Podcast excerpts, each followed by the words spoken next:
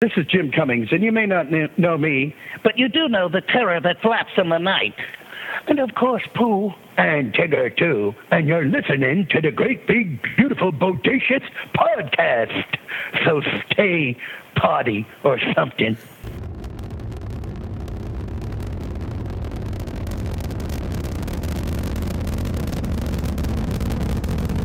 Have you ever been to Disneyland? Affirmative. That was definitely an e-ticket. I can't believe all the new gadgets they've got now. For a while, we didn't even have a house phone, not to mention laser discs, high def TV. You are listening to the Great Big Beautiful Podcast. This week on the show, How much of the film would you say is a Genndy Tartakovsky film, and how much is an Adam Sandler movie? Because those are two very different things. just like you know collaborating on anything kind of you win some you lose some and some are in the middle. And so uh, you, you'll you'll I think it's pretty obvious. If, if you, especially if you're familiar with my work it's obvious kind of what is me and what's not. But generally it still has a, a, a good tone to it. Here are your hosts, Jamie Green and Justin Connors. Welcome to the Great Big Beautiful Podcast. It is another week of another great show. They're all great shows. They're all great weeks. I'm just gonna pretend this one is the best week. we do that every week. It's yes. gotten so old. So this week we're gonna kind of throw a little curveball out there, and uh, Jamie and I have kind of been talking about it a little bit, just about the direction of our show and what we're doing, and we kind of realized that you know we love Disney and that's always a sticking point for us, but you know we like to explore a little bit outside of Disney. Yeah, I don't. I mean, when we started out, we never really saw ourselves as quote unquote Dis- a Disney podcast. You know, even from the beginning, we kind of defined ourselves as like, um, you know, we used Disney as a as a starting point to geek out about various things, and that's what we've been doing. You know, we've had different shows. We had, you know, we had a show about, uh, you know, how to train your dragon. We had a show about dino trucks, and those things weren't necessarily Disney. The people working on them may have had a, a connection to them. Um, but I think that you know we are more about you know sort of the quote unquote geek culture and just sort of what speaks to us as geek dads and you know what speaks to our kids um, and that isn't necessarily exclusive to disney Well, and and talking about that, some of our most popular shows too are the non-Disney shows. So. exactly exactly you know we had a huge response to the dragons episode um, we've had a huge response to some of the other guests that we've had on that didn't where we didn't talk exclusively about disney you know when we had uh, um, greg weisman on that was a very popular episode and you know he he you know had a connection to rebels and he has a connection to gargoyles but um, he's done a lot of other stuff and we talked about a lot of other stuff in that interview. And i think that this is the dex direction that uh, we'll probably end up going. We're still going to have a very strong tie to disney. Um, yeah, we don't occasionally we'll have these extra episodes exactly like for our loyal hardcore Disney people. We're not being like throwing shade on Disney. We're done. No, no, Not no. at all. Not we at all. We love uh, Disney. you know, we're not paid by Disney. We're not, you know, on their payroll, and it- we don't see the need to, you know, tie ourselves to one corporation when there's so much other stuff to talk about. And this week is this week's episode of our show is a perfect example of that. Exactly. So t- this week we had the pleasure of talking to two different people throughout the week, and I will tell you, um, it was it was quite an experience. We we talked to Genndy, we talked to Genndy Tartakovsky, and he is the director of the just released Hotel Transylvania two. And, the first one. He and the first one, yes. And that was an absolute pleasure. I think it was our first time talking to a, a director of a show that or a movie that was coming out that week. So that was quite an experience. Maybe Jamie can talk a little bit more about our other guest and a little bit about Genndy. Yeah, talking to Genndy was a real treat. Um, the interview that you're about to hear is a little bit short, um, just because you know we talked to him. We talked to him twice actually. Once um, you know, the day before the film was going to be released uh, here in the states, um, and then we talked to him a couple days um, after opening weekend. So um, it was it was actually really great to be able to get his perspective both before and after opening weekend, just to sort of you know his anticipation and then you know the the pleasure of seeing how much you know how well it did over the weekend Um, so if you hear a difference in audio, that's why. It's because we talked to him at two different times, and he was calling in from two different um, places, and the audio connection is a little bit different. Following the uh, the Genndy interview, we also had a chance to talk to Matthew Lillard. Um, you may know him as uh, a film actor. He's been in a lot of movies. He was in the original Scream. Uh, he was in She's All That. He was in SLC Punk and a lot of other films. Um, recently, though, he's made a name for himself as the voice of Shaggy. Um, he started in Shaggy and Scooby Doo. I'm sorry. Um, I don't know how many Shaggies there are, but that's the Shaggy that we're talking about. Um, yeah, he started that role in the uh, the live action um, remake, I guess. The film it was from 2002. This the live action Scooby Doo with Sarah Michelle Gellar, Freddie Prinze Jr. Um, he was Shaggy in that, and that was the first time taking over the role. And he made such an impression with the voice at that point. He came back for the sequel, and then he has been uh, the voice of Shaggy in almost every incarnation of uh, the franchise since. So he was uh, he was the voice of Shaggy in you know the Mystery Incorporated series, and he there's a new series coming up on Boomerang, um, Be Cool Scooby Doo, and uh, most of the cast from uh, Mystery Inc. Uh, com- is is wrapping over, and he is still Shaggy.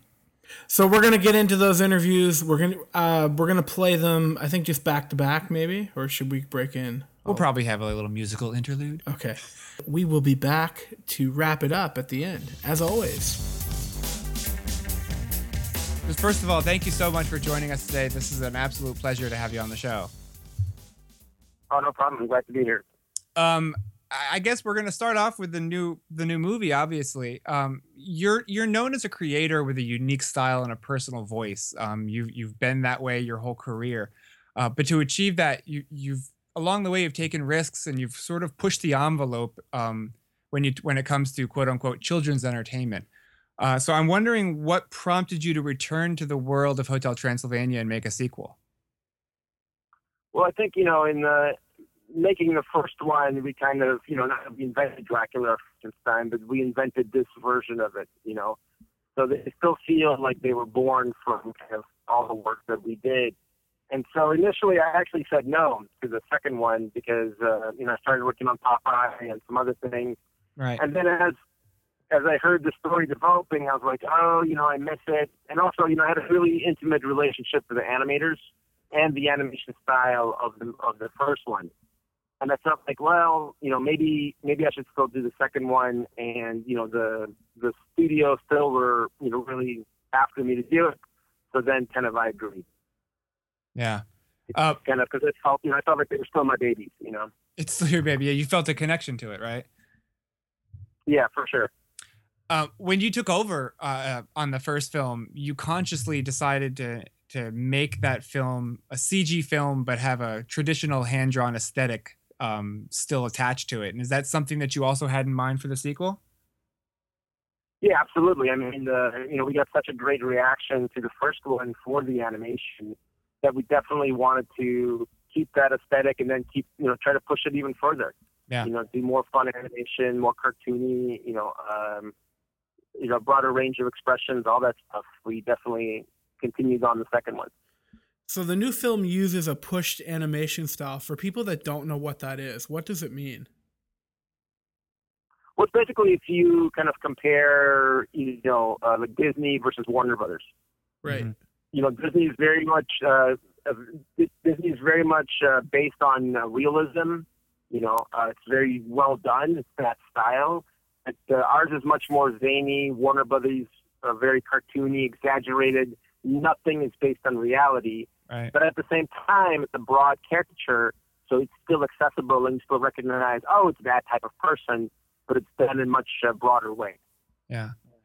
Um, you, I mean, I- that sort of segues into the next question. You, you've been doing this for a while now, and over the years, there have been a lot of technological advances in the industry and in the field and in animation. And I'm just wondering, how have those advances and changes uh, in animation affected your personal workflow and creative process?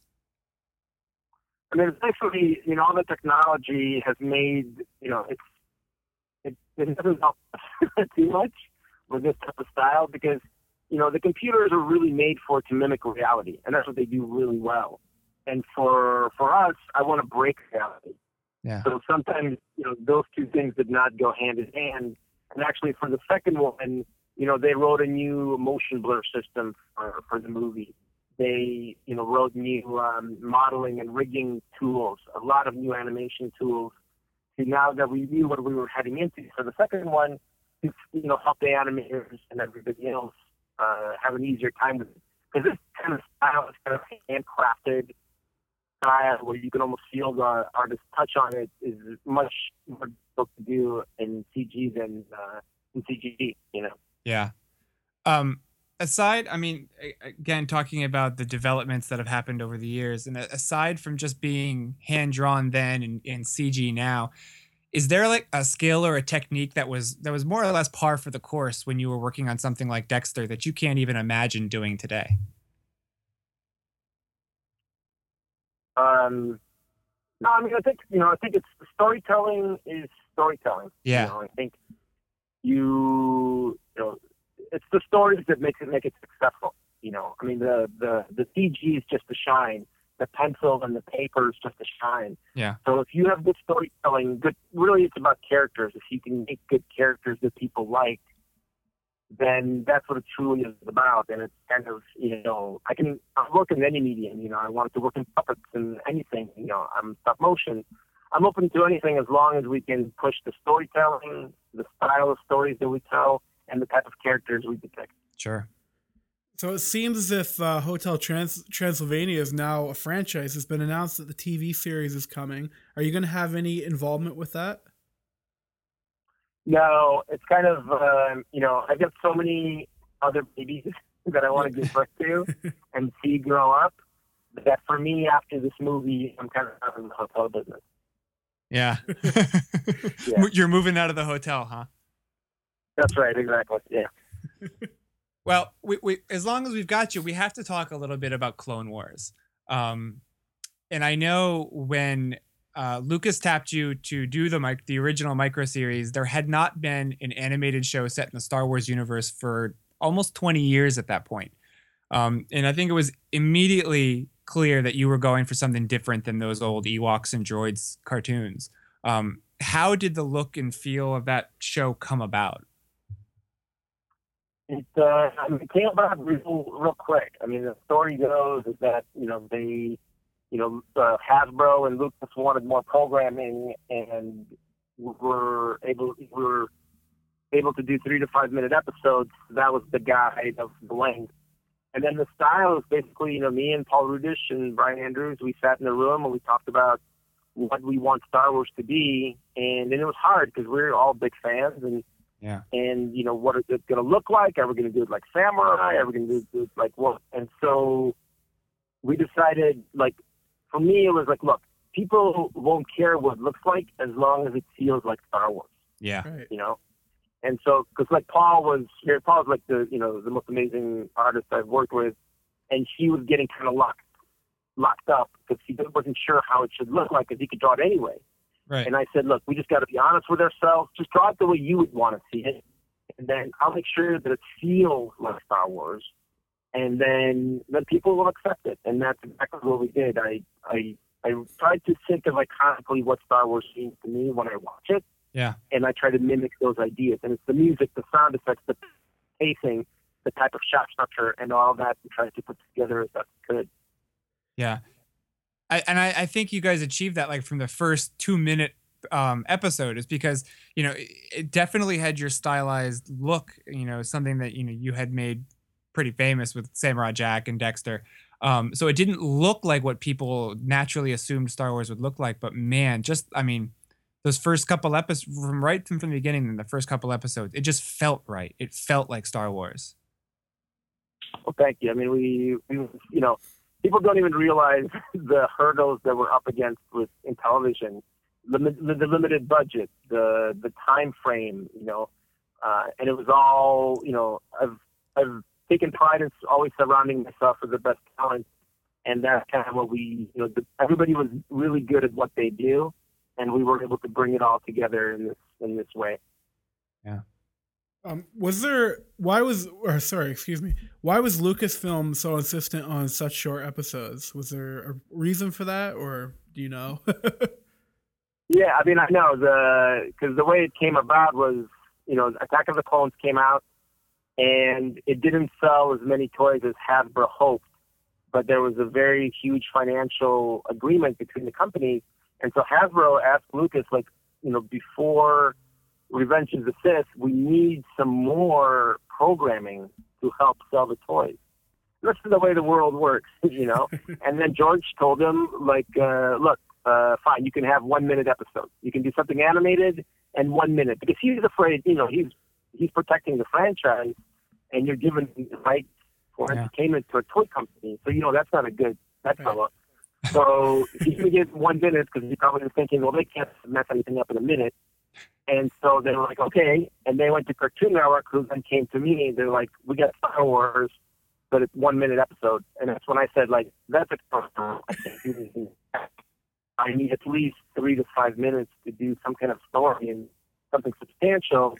But then there was, well, you know, I don't know. George said no, but we'll go back. And so basically they went back to George and they said, we've got Genndy team from Samurai Jack. And he goes, oh, I love Samurai Jack. They can have three to five minutes. that must have felt good, right? that felt great, of course, you know. And I think, you know, like, you know, understood, but I do feel like son probably like Samurai a lot more. And that, you know, like what your kids like, you want to support their like, you Yeah. know. So, uh, so I think, you know, that had to do, that had a lot to do with it. But no, it's so great, of course. You know, Yeah. uh, George was a hero, you know, and obviously. Spoke real briefly last week before the movie opened, and uh, I want to thank you again for your time and taking a, a few more minutes today, today to talk with us. No problem. Um, well, first of all, congratulations on the amazing opening weekend. It was uh, the best September opening ever, the best opening ever for Sony Pictures Animation. Um, I- I'm sure you're going to say no, but were you surprised at all to see those numbers? I mean, I was I was definitely hoping, and I believed. You know, I think there was a lot of goodwill from the first one, and uh, and because it was kind of newer, I felt like people aren't wouldn't be so negative towards the sequel. Um, and so I felt like you know, you know, it's, it's one of those funny things where the community around you is really excited, and Yeah. so you feel like, wow, this is going to be huge because everybody's talking about it but then you don't know if that's going to be outside of where I live or Yeah. just in in in our in our neighborhood. So I was Um, hoping that that buzz would carry over, and it luckily did. Oh, absolutely, it did. Uh, i- i- it's a little weird asking you this of all people, but do you feel like the the success of the the opening weekend and the success that I'm sure we're going to continue to see is that validation at all? Validation. Well, you know, it's uh no, I I don't look at it as validation. I think it's you know, it's it's great timing and you know, being a director, like, you know, I'm not always happy with everything that I do because I always feel like we can always do better, we can always do better. And that's just you know, as, as a whatever. As an artist you strive for the best each time. So you know, I think the only validation is that people like these characters, and I think they want to see them, and and they want to see something fun and cartoony. That's I think that's my takeaway. And you know, the funny thing is probably if you talk to anybody who worked on the movie, everybody's going to have a different takeaway from the success. And so for Right. me, I think I always look at it like, look, we look in, we live in a world that is kind of difficult and dark sometimes. You know, whenever you turn on the news, it's pretty horrible. So for me, movies have always been an escape into something Yeah. fun and, and different that I can just not think about the realities and that I have to pay mortgage next month and all that kind of stuff. and so, uh, that's kind of how I look at it. And Hotel is a perfect example of that. It's silly, it's fun, it's goofy, and it's got some heart. Yeah. Uh, for people who haven't seen it yet, um, and, and are kind of wondering what to expect, how much of the film would you say is a Genndy Tartakovsky film, and how much is an Adam Sandler movie? Uh, Because those are two very different things. Yeah, it's definitely. I think this the second one is definitely the story, and some of the humor is driven a little bit stronger by Adam, and then Yeah. the visuals are still very much everything that I've done, uh, Yeah. and I think you can feel that. and so you know, um, just like you know, collaborating on anything, kind of you win some, you lose some, and some are in the middle, and so uh, you you'll you'll I think it's pretty obvious if, if you, especially if you're familiar with my work, it's obvious kind of what is me and what's not. But generally, it still has a a, a good tone to it. Understood. It's a Um, very complicated question. sorry about that. I didn't mean to throw you That's for a loop. no, no, I'm good. Um, so since the uh, the film was such a success, I think it's a foregone conclusion that we're going to see a, a number three, a Hotel Transylvania three, at some point. Um, Yeah. Would you come back for another, or are you out? No, I'm out. I think it's you know um, I have my hesitations about doing a second one, and then I think the third one is pretty much uh, off the table for me. Um, I have a lot of ideas. You know, it takes you know two three years for each one of these, and Yeah. I feel like it's time I have to do one of my own originals. Yeah. So that's good, what. I'm uh, that's what I'm shooting for. And I, and speaking as a fan of yours, and uh, on behalf of many of your fans, I, I, I think that it's we're, we're eager to see something original that you've got coming up. So we're we're looking forward to that. awesome. Um, I- I have a quick question from a from a listener. Um, uh, if Drac has avoided humans for over 118 years, how does he know how to rap? uh, he, I don't know. He probably, you know, he still uh, he avoids humans, but I think he still sees enough that he knows how to do it. Yeah, excellent. He Good enough. Yeah. so you've been in the business for a long time. Obviously, you've created some all-time fan favorite properties. Um, um, and uh, you're known as an artist with an incredibly strong vision. Um, but I've also read a lot of interviews with you, and I feel it, it's obvious that there's been a lot of frustration over the years with the number of different projects. And I'm just wondering if you still feel like you have something to prove with each project. Yeah, for sure. I mean, it's you know, um, I don't know if it's something to prove, but I think you you you want to keep pushing. You know, I don't want to just do the same thing over and over again. So each project that I try to do, it's it's a little different from the last, which makes it difficult. Yeah. difficult. You know, I mean, from Dexter through Samurai through Star Wars, they're all quite different. And um, and going forward, it's the same thing. You know, I think it's I've got a lot of different style of ideas to do, and and you want to always push the envelope. And it's, Yeah. it's you know in a business where if something succeeds, you just want to redo it again. It's hard to do that, you know. And Yeah. uh, and I want to be I want to be in a scenario where the studio loves me and believes in me and trusts me, and we do movie after d- movie, and one is different than the next. Thank you for listening to our interview with Genndy Tartakovsky. Now we're going to move on to our interview with Matthew Lillard. Enjoy. We're talking today about uh, Be Cool Scooby Doo, uh, which is something like the 12th version, I think, of the Scooby Gang that we've seen over the years. And just really quickly, how is this one going to be different from the previous shows that we've seen? Um, I think the previous, I, I think it's different because, you know, it's certainly the most kid friendly one we've seen in a long time. Um, I think it's fresh. I think the animation's super tight and sharp. I think it's funny. I mean, it's very much along the lines. I mean, the comedy I find is very much along the lines of like, uh, like the Marx Brothers. It's Mhm. very, it's very quick. It's very witty. Um, it's clean, sharp, funny, and witty. And I think it's for kids. I mean, the last you know, incarnation of the show, which was fantastic, which was Mitch Watson's uh, Mystery Incorporated, was Right. really geared towards like tweens. They're trying to generate this um, rich tapestry of storytelling. And they get Sure. have got a great story. They told really scary, mo- they had really scary moments, and overarching story for two years, and it's like a really well crafted show. And I think that this is, um, it's just it's shorter and faster and funnier and quicker and more kid friendly. So Yeah. um, it's great. I mean, I love it. Yeah, uh, it's funny that you mentioned um, Mystery Incorporated as being really well crafted because it's at, at, Geek Dad. There's a lot of writers, and uh, it's kind of a general consensus that Mystery Incorporated is one of the best animated shows ever. Um, and I know we're not alone in thinking that because it was really well received critically and by fans.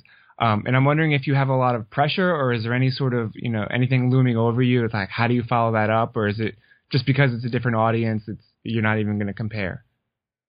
Well, I don't think you're going to compare. I don't, I don't think that they're trying to compare. In fact, I Right. think that continually, you know, what's funny is that for us, creatively on the creative side, I think that it's a, it was a huge, huge accomplishment, and we're all super proud of that show and really proud of the work. For the actual entity Scooby Doo, I don't know if it was as successful as we all wanted it to be because Yeah. It was it didn't follow the kind of traditional tropes of Scooby Doo. In that, Right. you know, it was it wasn't geared for kids. It was geared for us. It was geared for the you know the geeks of the world. And it, I mean, it just it, it, it was a an aggressive take. And while Mhm. it's creatively satisfying, I don't know if it satisfied the kids out there. And I think the Yeah. great thing about this new version is that its goal is to be fun and to be funny and to appeal to those kids again and get them back into the franchise. And also, Mm, look, okay. the the thing about Scooby Doo is that the challenge is, is you're always trying to reinvent the wheel. I mean, you're trying to find a way to fashion up a franchise that's been around for 46 years Right. and you know that that comes with challenges. You know, you've told that story a million times. How can you do it this time that's different? That will find that new generation of Scooby Doo lover and hook them like it did for us when we were kids. So Right. I think they're I think that they're kind of off the hook in terms of the pressure of reliving what that was. Yeah. Um, so Mystery Incorporated had some, you know, quote unquote non-traditional aspects um, within the Scooby-Doo franchise, as you just mentioned, um, in- including, you know, romantic relationships that are uh, blatantly and overtly romantic relationships among the among the Scooby Gang. Um, are we going to see anything like that, or is this sort of this is just pulling it back to its roots? I think it's pulling it back to more of its roots. I do think that there are elements that are very different than our traditional Scooby Doo. Um, Right. you know, I think the mysteries are based on what the gang is doing more. Um, you know, instead of just come happening upon a hidden, you know, uh, uh, uh, or stumbling upon a mystery, the mysteries are kind of born out of who the characters are. I think the characters every week have different ongoing um, lazzi. I mean, they have different ongoing kind of shtick. I think that Mhm. all the characters are funny. And in the past, it's really been Shaggy and Scooby that have been the comic relief, and Fred just drove the van and solved the mysteries. Right. Um, I think that now it's more ensemble funny. I mean, I think that all of us have more to do with the comedy and more to do with being funny. Um, Right. and a lot of that has to do with, you know, it's it's. Um, I think the show is faster and quicker and sharper, and everyone is at play in terms of telling the jokes. Um, Right. And I think that's different. You know, that's definitely a, Yeah. a deviation from what it's always been. Yeah. Are we going to see Scrappy? I don't. I have. I have a feeling that nobody ever wants to see Scrappy again. So it takes a huge moment to uh, make that happen. Uh, but as of yet, I mean, we just got greenlit for the second season, and who knows? You know, okay. So he, th- there's still hope for all the Scrappy lovers out there. There is. I mean, yeah. I don't want to. I don't want to crush any. By the way, there's like four people in Nebraska that still like Scrappy. I, well, you know, I gotta say, my kids recently started watching it. We they got the DVD of like the the the season that Scrappy was on from way back in the day, and they were Uh-huh. fans. You know, I I couldn't I could they were they liked they liked Scrappy, but you know they're four and six. yeah, that's it. I can't hold that against them. That's all. exactly. So I know uh, Frank Welker is back as Scooby and Fred, and Grey DeLisle is back as Daphne. But Velma is Kate Micucci, and that she's new, and that just seems so obvious. And I'm wondering, like, did she just fit in like seamlessly with the crew, or did you know, how did that work out? Look, I, I, she is um, a true love. I mean, she's just unbelievable. And Yeah. the person she is, she's fantastic. She loves being a part of the franchise. She's super fun, super easy, um, and is lovely. And she fit in like a glove. I mean, she, you know, when she she came in with Zach and John, basically, when they had decided to kind of freshen that character up a little, and which we are all susceptible to, except for Frank Welker, who's a legend. Right. Um, and when they brought in Kate, I mean, it was like she. It wasn't even, you know, one episode before you're like, oh, you can totally get it, and she got it, and she Yeah. loved it. Yeah. She jumped in with reckless abandon. Awesome. And, uh, she's been fantastic ever since. So she's now part of the family. Fantastic. Um, you started out as Shaggy in the two live action films, and it was astonishing how good you were at the voice that uh, Oh, Casey thanks. Kasem made so famous. Uh, was that something that you always played with, like growing up? Was that like a voice you did, or did you have to develop God, it for the no. film? Uh, no, it was very funny. There's um, the story goes, and I think I've told it before, that you know I would have to to to get ready to. I, I'm not, I'm not an impression guy. I don't, I'm not that guy. Yeah. You know, you get into a booth with some of these legends. We had, you know, D. Baker and and Billy Yeah. West and Jeff Bennett in the, in the studio last week, and they all sat around and did their impressions. And Frank Frank can do a hundred impressions. Right. Um, and I'm not that guy. I, I got an audition to go in for Scooby Doo. It was a huge movie. I knew I was tall and skinny and I had a chance. And the only way I could figure out how to do the voice was to scream myself hoarse. Um, so I would, scream, I would literally sit in the car and scream until I got scratchy voice. And then I went into audition. And so, you know, I was like, oh, well, if I get the part, I'm going to have to figure out how to do that without screaming all day.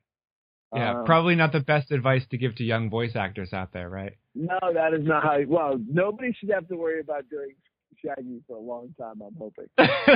Uh, but uh, you know, he, uh, yeah. So you know, I, I figured it out as I went along, and now you know, now I do it, tw- you know, once a week, if not four times a week, in terms of being the ongoing voice of Shaggy in the franchise, which is, you know, from that screaming myself hoarse to the moment I'm in now is a long journey.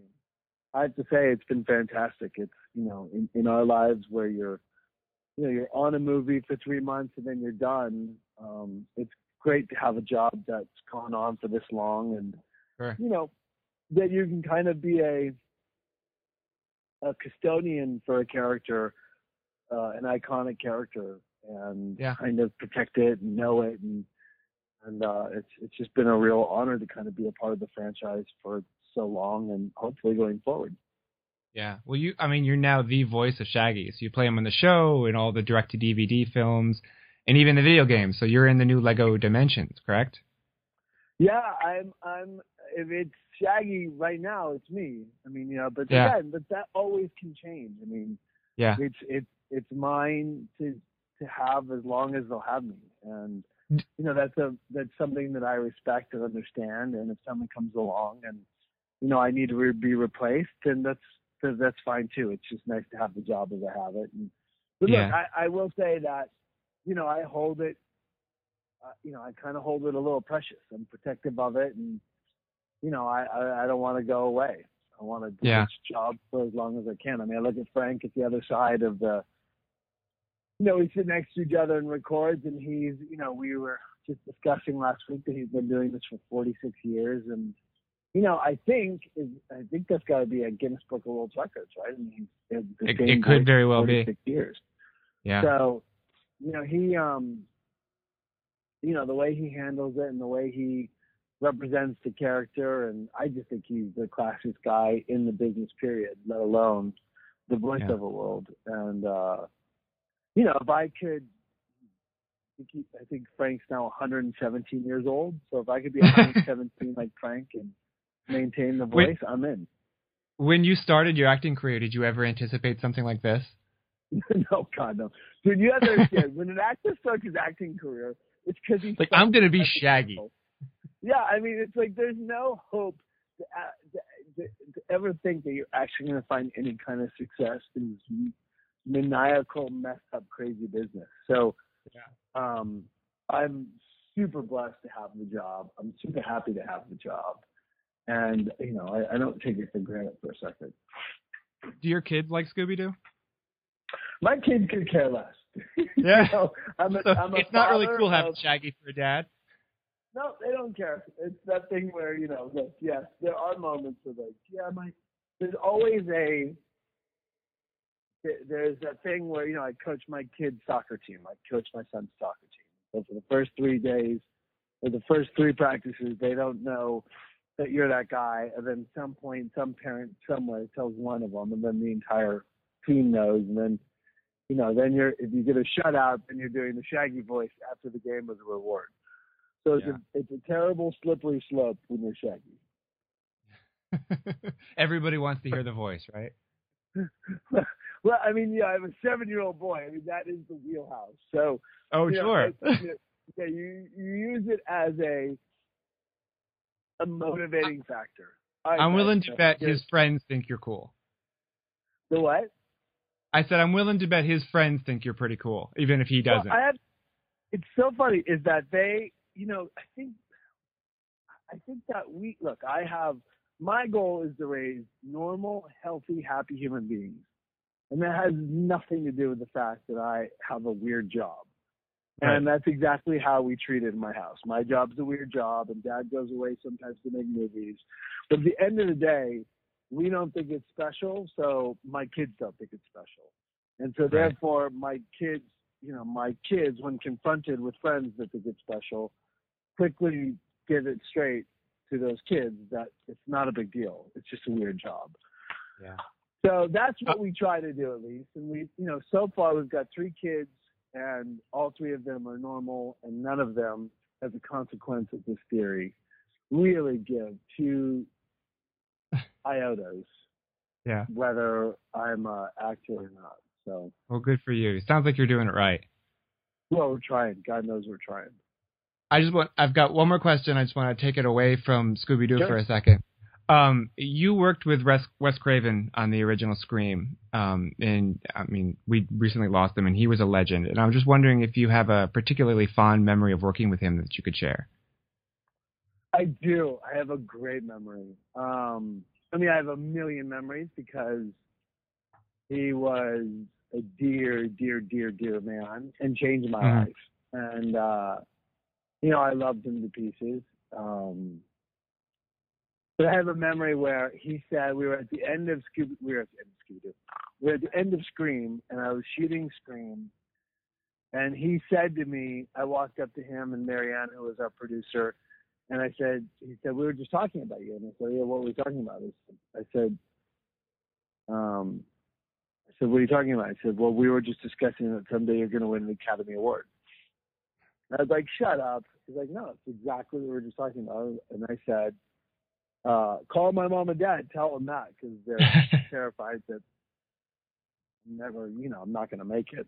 And uh, so he's like, back then, not everyone had a cell phone, so he grabbed the cell phone from the set and he called my mom and said, "Hi, this is Wes Craven. I just want you to know that, you know, your son's doing this movie. It's a scary movie right now because that's what it was called. And my prediction is that he's going to win an Academy Award someday. So I'm still waiting for that opportunity. God. Um, But if you've got Wes Craven's seal of approval, then you you're on the right road. Well, I will tell you this: that when you know your career ebbs and your career flows and it goes from good to bad, you know there are moments that keep you going and keep you believing in yourself, and that is one that I will always cherish. That's fantastic. Thank you so much for taking the time with You're us today. Yeah, thanks for paying attention. Well, there you have it, the two interviews that we did this week with Matthew Lillard and Genndy Tartakovsky. And I got to tell you, my kids are fans, big time fans of Hotel Transylvania, first of all. And they're also huge fans of Scooby Doo, and that comes from me. I was a big fan of Scooby Doo as a kid. Kid, it was one of my first experiences with Saturday morning cartoons. And so the second we got Netflix, that was what the kids watched. And Yeah. You know, there's a lot of parents that are like, "Oh, it's too scary." My kids love it. Yeah, my my kids do too. They, Yeah. What's funny is that there's there's so many different versions of the show now. Mhm. They uh they have their favorites, and they surprise me with what their favorites are. The first one that they, I you know, I exposed them to is they watched the original, you know, Yeah, from '69, of and they- course. and they like that. Um, and they've watched it. They haven't seen everything, but I think what, what's funny is that I don't know if you've ever seen it. There was a, a pup named Scooby Doo. Mhm. It was the version where they were all little kids. Okay, yeah. It was from like the late '80s, I think. Um, I don't even remember where they first saw it. They may have seen like a clip of it on YouTube or something, and then they, they very quickly had to buy the DVD. So that's their favorite uh, incarnation of Scooby Doo, surprisingly. Wow. And uh, I hope to God you didn't show them the one with Scrappy Doo. you know what's funny is that that just came out on DVD, and I was sent that for Geek Dad to review, and I I remember watching the Scrappy Doo version when I was a kid and not hating it. Um, but I know that there is a lot of hate for Scrappy. Um, my kids watched it. Mm-hmm. I kind of have to tell. I'm kind of a little ashamed to say they loved it. Oh no way! Okay. They, they like Scrappy, you Wow. know, and yeah, it's uh, it was surprising to me. I sat through a few of the episodes. They were a little bit painful, but they were not as bad as Time and all Right. of the uh, fanboys on the internet make you think that they are. I mean, they're not awful. Yeah. you know, they still have a very big feel of like that old school Scooby. Mhm. Um, Scrappy is annoying, yeah, but you know he's just like Jar Jar. You know the little kids, if that's their first, ex- if your first exposure to him, Scrappy or Jar Jar is when you're little, you, you like him. You know, th- and those characters are not designed for adults. They're not designed for us. They were for the little kids, and they like those those characters. Hey, don't ruin that. I think they were designed it for me, being 30. and Hotel Transylvania 2, talk what an awesome uh, box office it had. Oh yeah, It's just- it, wa- Yeah, it was yeah no it was uh, the biggest opening for Sony Animation Studios I think ever, um, and it was uh, a huge huge success. And it was funny. I also read that it was. Um, if you consider it to be an Adam Sandler movie, which, according you know, based on what Genndy said to my question, it is. It is. It's very much an Adam Sandler movie. Um, it was the. It had the. It was his biggest opening weekend ever for any of his films. Right. So I think Adam Sandler might have an idea of where his career should veer towards from this point on. I don't know. Not, not, he still makes movies like Pixels, so nothing is stopping him from, just, from destroying good taste. Well, now it's an interesting question. Do you think it's because I and I think probably this is true because of the look of it in the storyline that it was so successful or the fact that he like could anyone have No. been doing the count? Anybody, or- I, uh, I mean, nobody could have done it at this point because he started it from the first movie. I think if they got somebody else for the first movie to do it, Yeah. to do that voice, it probably would have still been so successful. I think that parents take their kids to that movie, both of them, because of the story, because of the plot, and because of the design. I think Mhm. I think what draws people in is the Genndy uh, Yeah. style. I just love Uh, the look of it. Exactly. I was talking to some coworkers and they said the same thing. They said that the look of it, the design of it was beautiful.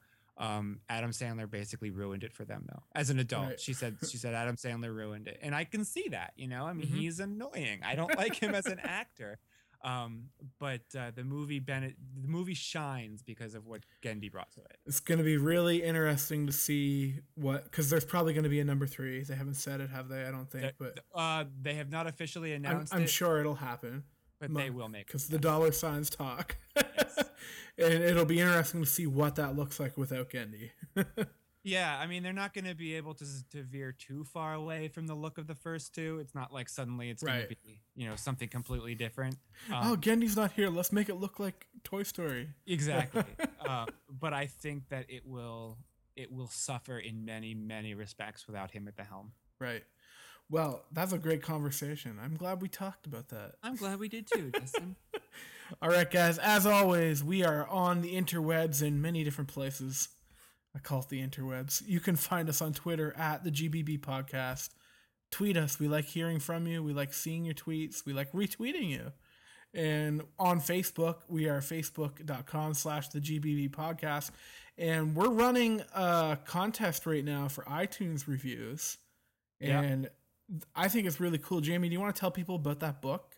Yeah, we recently recorded an interview with uh, Ian Doescher, who is the author of the Shakespeare Star Wars adaptations. Uh, if you've not read them, they're fantastic. They set all six um, Star Wars films in the Shakespeare universe, and they're all told, you know, just like Shakespeare would have written them in iambic pentameter and acts and scenes, and it's just fantastic.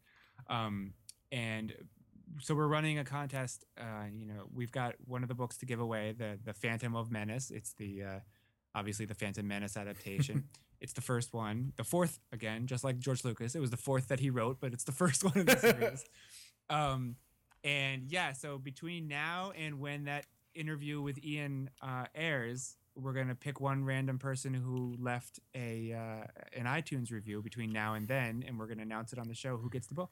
So after you leave the iTunes review, make sure to send us a tweet or a message letting us know that you did, because sometimes the username on iTunes is, you know, I'd have no idea who you were, right? Oh, true. So send us a tweet, say, hey, I left the iTunes review, this was me, whatever. Send us a message, let us know, and we'll enter you into that draw, I guess. Excellent. Random draw. Yeah, definitely. Games of chance to decide the winner. I don't know. we'll figure it out. All right. I'm 140 Justin C on everything. I'm the Roarbots on everything. And my real name is Justin. His real name is Jamie. But we like to call ourselves that. My real name is Roar. All right, guys. We'll see you next week.